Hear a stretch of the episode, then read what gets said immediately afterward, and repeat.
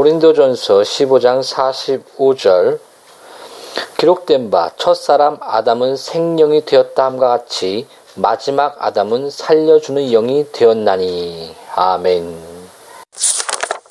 오늘의 주제는 약간 좀 어려운 주제입니다. 그 이중 아담론입니다. 그러니까는 아담 이전에 이미 사람이 존재했는가? 이 부분은 그 베라에서 그 이중 아담론을 주장하고 있는데 그 베라의 주장을 보면은 그는 창세기 1장 27절의 그 남자와 여자는 그 몸과 혼, 즉 인격만 가진 존재이며 또 2장 7절에 아담은 영혼과 또 몸을 가진 인간으로 서로 다르다고 그 말을 하고 있습니다. 즉 창세기 1장과 2장의 그 기사는 서로 다른 사건이며 창세기 1장의 그 인간은 아담이 아니라 그 사람 사람들이었고 창세기 2장의 인간은 아담으로서 다르다고 주장하는 것입니다. 즉 다시 말해 그 하나님께서 사람을 창조하시고 그 사람 중에서 아담을 택했다는 말입니다. 그의 설명에 따르면 그 창세기 1장 27절에 하나님께서 남자와 여자를 창조하시고 할 때 바로 이 남자와 여자는 영을 소유한 인격적인 사람이라기보다는 영이 그 안에 없는 짐승과 같은 존재로서 혼과 육만을 소유하여 남자와 여자, 즉 암컷과 수컷이라는 그런 그 하나의 장을 구분하는 말이라고 말, 주장하고 있는 것입니다. 이런 주장은 여기 뭐 베레아 김기동 그 베레아에서만 특별히 나온 것이 아니라 한 옛, 과, 그 옛날에 그 한 신학자들도 그 이중 아담론에 대해서 말한 적이 있습니다. 결국 자신에 속했던 교단에서 1987년 11월경에 이단으로 정제되었습니다. 이제 그 베레아 인간론, 이중 아담론이 얼마나 황당한 주장이며 비성경적인가를 한번 살펴봅시다. 그 베레아의 인간 창조에 대한 주장은 그야말로 비성경적입니다. 베레아는 하나님이 동물적인 암컷과 수컷을 만들어 놓고 그 중에서 가장 똑똑하고 개화된 인간을 하나 골라 생명을 불어 넣어 주므로 아담이 창조되었다고 주장하는 것입니다.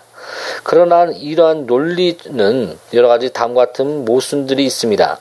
성경에서는 아담은 흙으로 만들어졌다라고 창세기 2장 7절에 설명하고 있는데 그렇다면 아담은 흙에서 창조된 것이 맞는가 아니면 동물적인 인간 중에서 선택되어진 것인가? 원적으로 볼 때 히브리어 아담이라는 말의 의미는 사람 인류이며 또한 아담이란 말의 어원은 흙 히브리어 아다마에서 어원을 갖습니다. 즉 아담이 흙으로 만들어진 첫사람이라는 말입니다. 그리고 고린도 전서 15장 45절과 고린도 전서 15장 47절에 첫사람 아담이라고 기록하고 있으며 또 아담은 땅에서 났다고 분명히 기록하고 있습니다. 고린도 전서 15장 45절에 기록된 바 첫사람 아담은 산영이 되었다함과 같이 마지막 아담은 살려주는 영이 되었나니 그 다음에 고린도전서 15장 47절에 첫 사람은 땅에서 났으니 흙에 속한 자이거니와 둘째 사람은 하늘에서 나셨느니라 이렇게 분명히 말하고 있습니다. 그리고 또 창세기 5장 1절의 그 기록은 그 베레아의 주장의 오류임을 명백하게 말해주고 있습니다.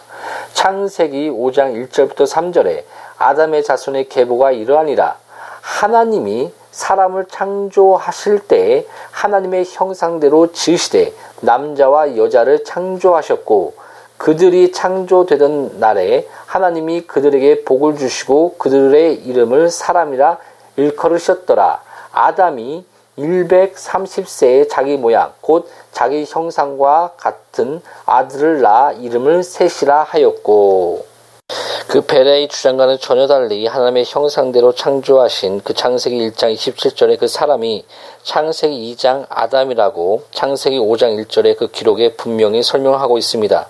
그리고 누가복음 30, 그 누가복음 3장 38절의 그 계보에는 그 이상은 아담이요. 그 이상은 하나님이시라라고 되어 있습니다. 그리고 그 창세기 1장에 있는 성경 본문의 사람이라는 단어는 개혁 성경으로는 그 사람으로 번역되었지만 히브리어로는 그것은 아담 아담입니다. 그래서 창세기 1장 26절부터 27절에 하나님이 가랐을 때 우리의 형상에 따라 우리의 모양대로 우리가 사람을 만들고 이거는 그 히브리어서는 아담을 만들고 그로 바다의 고기와 공중의 새와 육축과 온 땅과 땅에 기는 모든 것을 다스리게 하자 하시고 하나님이 자기 형상 곧 하나님의 형상대로 그 사람을 창조하시되 남자와 여자를 창조하시고 여기서 그 사람을 하고 사다, 사람이란 부분이 바로 히브리어서는 아담인 것입니다.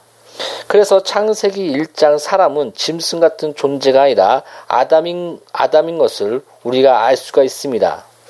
그리고 창세기 1장과 2장을 연결하여 주는 그 2장 4절에 천지에 창조된 대략이 이러하니라 이런 구절은 창세기 1장의 내용의 그 대략을 2장에 다시 상세하게 설명하겠다는 의미를 말하고 주고 있습니다. 그 대략이라는 그 번역된 단어는 히브리어 톨레토스로 성경에서는 항상 앞문장을 다시 재설명하고자 할 때 사용된 그 단어입니다. 히브리어 그 톨레토스는 창세기 5장 1절과 6장 9절, 10장 1절, 11장 10절, 25장 12절, 36장 1절, 37장 2절 등에서 그 앞문장을 다시 상세하게 재설, 재설명할 경우에 사용되었습니다.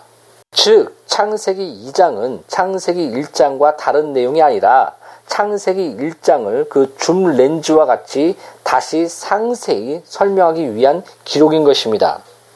또한 창세기 1장과 창세기 2장이 같은 내용이며 영소성을 갖는다는 것은 예수님이 직접 말씀에서 증거하고 있습니다.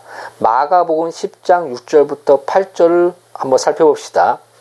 창조시로부터 저희를 남자와 여자로 만드셨으니 이것은 바로 창세기 1장 27절을 그 인용하신 것입니다. 이러므로 사람이 그 부모를 떠나서 그 둘이 한 몸이 될지니라. 이것은 창세기 2장 24절을 인용한 것입니다.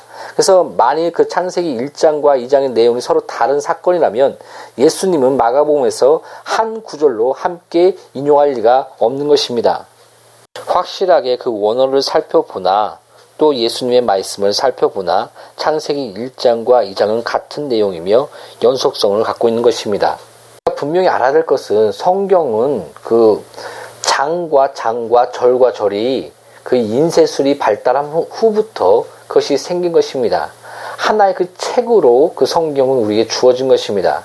그래서 너무 장과 장을 나누고 절과 절을 나누는 것은 그렇게 좋지 않습니다. 창세기 1장과 2장을 나눠서 그 이중 아담론을 주장한 것은 아까 원문과 또 예수님의 말씀을 살펴볼 때 분명하게 맞지가 않는 것입니다. 이중 아담론에 대해서는 더 자세하게 다음번에 또 다루겠습니다. 오늘로 예수 그리스도의 놀라운 평강이 마음을 주장하시기를 바랍니다. 샬롬